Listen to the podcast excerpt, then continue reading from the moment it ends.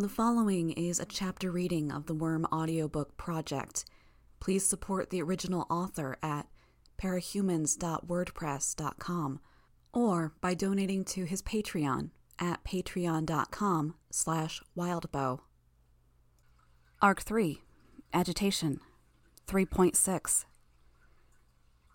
Think of it as a game, Lisa said. A high stakes variant of cops and robbers. A steady downpour of rain thrummed against the outside of the van Lisa was driving. The rain drowned out all other noise of the traffic around us and muted our views of the surroundings, making the interior of the car an island in the midst of downtown. Traffic was at a deadlock, so bad that Lisa had put the van into park and turned off the engine. To break the silence, I had asked Lisa why some villains didn't get their secret identities revealed when they got caught, and I'd apparently stumbled onto one of her favorite topics. I supposed it was good that she was in a mood to talk, because I wasn't. I think, I ventured, that it's a little closer to real cops and robbers than the schoolyard game. No, no, hear me out. Grown adults running around in costume, making up code names for themselves? It's ridiculous, and we know it's ridiculous even if we don't admit it out loud. So there's capes like you and me, where we go out in costume and it's fun. Maybe we have some agendas or goals, but at the end of the day, we're getting our thrills, blowing off steam and living a second life. Then there are the crazies, the people who are fucked up in the head, maybe dangerous if there's not someone or something to keep them in line. The people who take it all too seriously, or those guys you wouldn't want to get on the wrong side of even if they didn't have powers. Lung, Oni Lee, Heartbreaker. She paused. Bitch. I nodded. And there's the monsters, the really dangerous motherfuckers who are barely human anymore, if at all. The Slaughterhouse Nine, Nilbog. The Endbringers, I interjected. Lisa paused. Right, but you have to understand 90% of what goes on when you're in costume, it's the first group. Adults in costume playing full contact cops and robbers with fun as fuck powers and toys. This mindset applies to the people without powers too. Way I see it, having a local team of superheroes is like having a sports team. Everyone's rooting for them. They make for great media that isn't about wars or the water crisis or whatever. There's merchandising and tourists. All good shit the local government loves. But what good is having a team if there's no competition? Which is where we come in. I figured out where she was going. Exactly. At the end of the day, we're not doing much harm. Property damage, theft. A few civilians get hurt if they don't move out of the way fast enough. But insurance payouts cover that stuff, and people aren't that much worse off. The property damage is covered, and the injured bystander has a great story to tell at the water cooler. The city gets revenue in an indirect way from merchandise, tourism, and the rising property that comes with being an exciting city. Compared to the psychos and the monsters out there, it's almost in the city's best interest to keep us in circulation. Far as I see it, we're not that much better or worse than the so called good guys. We face more risk at the end of the day, with the possibility of jail time and physical danger, but we get a better payoff. We just took the path that was higher risk, higher reward. I'm not sure, I said carefully, that I buy all that. No? Then why don't they send people like Uber straight to the birdcage after his trial, like they are with Lung? The amusing but relatively harmless villains get a regular jail cell. They inevitably break out before the trial concludes, and the cat and mouse game starts again. Sure, there's the three strike rule, and he'll get sent to the birdcage eventually, but the people in charge had to maintain some plausible deniability. I didn't think there was a way I could argue against Lisa's theory without giving too much of my own perspective away. I just kept my mouth shut and turned my new knife over in my hands. Direct from our anonymous boss, it sported a blade a little over six inches long and a textured handle with three symmetrical indents on each side for grip. According to Lisa, it was strong enough to use as a miniature crowbar if I had a mind to. My extendable combat baton was tucked away in the panel of my armor where I kept my pepper spray. But the real evidence to my cops and robbers theory, Lisa continued, is the reaction you see when someone crosses the line. You've heard about it happening. Someone finds out another Cape's secret identity, goes after the Cape's family, or a Cape wins a fight and decides his downed opponent isn't in a state to say no if he's feeling lusty. Word gets around, and the Cape community goes after the fucker, Protecting the status quo, keeping the game afloat. Bitter enemies call a truce. Everyone bands together, favors get called in, and everyone does their damnedest to put the asshole down. Like we do with the Endbringers, I said. I sheathed my knife. Holy fuck! Lisa said, slapping the sides of the steering wheel with her hands. I think if the van had been moving, she would have hit the brakes for emphasis. Traffic was starting to move, though, so she started up the car and put it into gear.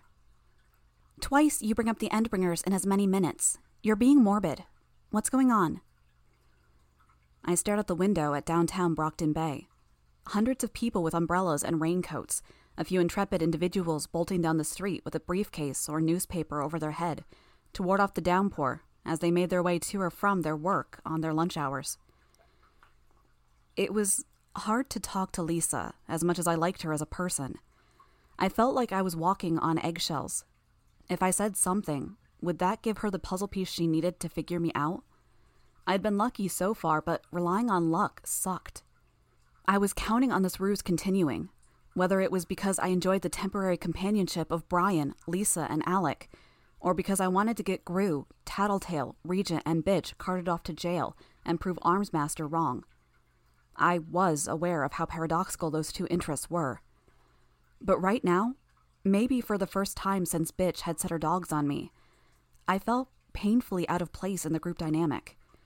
We were robbing a bank, and I was the only one who was guilty about it, apparently the only one who was worried about the safety of the bystanders and hostages. Then there was the fact that Armsmaster had said that two members of the Undersiders were murderers, and doubt was tainting every interaction I had with these guys. When I was smiling about a joke Alec made, was I enjoying the joke of a killer? I liked Brian, but now I was looking back on how he had pointed out how to brutally disable someone in a fight, and I was wondering if he'd ever gone that one step further and snapped someone's neck. It wasn't a 100% impossible to imagine that one of the secrets Lisa was so fond of keeping included murder either. I felt like every interaction with these guys was spoiled now, and there was nobody I could ask to clarify the lingering questions. Still, staying quiet now would only make her more suspicious, and if she turned the full extent of her power on me, I doubted my undercover ruse would withstand her attention. I confessed a half truth. I got in an argument with someone last night. I think it was mutual disappointment. Got pretty heated, hurtful. I guess I'm a bit angry, and my confidence is a little shaken. Well, fuck them, Lisa stated. I raised an eyebrow in response.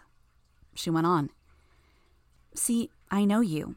Believe it or not, I like you. Did from the time I saw you on that roof opposite Lung. You know how we fear the unknown? Well, I know stuff. That's my whole thing. And that motherfucker is one of the very few people who can spook me. You, Taylor, stood up to him. In a manner of speaking, anyways. The way I remembered it, I'd been curled up in a fetal position when the Undersiders came to my rescue. I didn't correct her. So, this guy or this girl that's got you down in the dumps? I say fuck 'em. They don't know you. They don't know what you're capable of.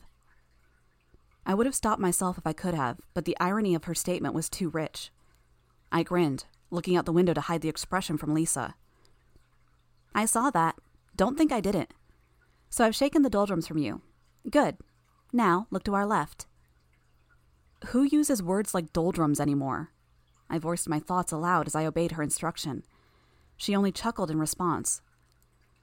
As I realized what I was looking at through the rain and past the traffic, I swallowed hard. It was a stone fixture, six stories tall, with crenellations on the roof and balconies, stone gargoyles at the corner, and iron grills on the windows. The entryway had wide stone stairs like a courthouse, with statues of rearing horses with wild manes on either side. The name of the institution was etched into the stone above the doors Brockton Bay Central Bank. A virtual castle. In 20 minutes or so, we're going to be leaving there tens of thousands of dollars richer, the adrenaline rush of victory pumping through our veins. Lisa's voice was barely above a whisper. Now tell me, can you visualize that? Not really. Yes, I tried. Liar, she said. Then she winked at me. It's okay.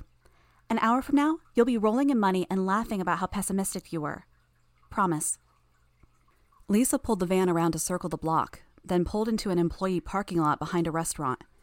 As she pulled into the parking lot, bringing us right to the back corner of the bank. I pulled on my mask.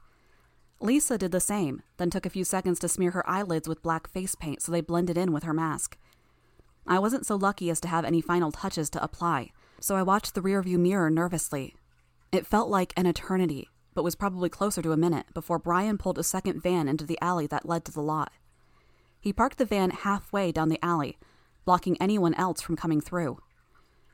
As I opened the car door and hopped out into the pouring rain, I managed to say the words without choking on them. Let's go rob a bank. Lisa grinned.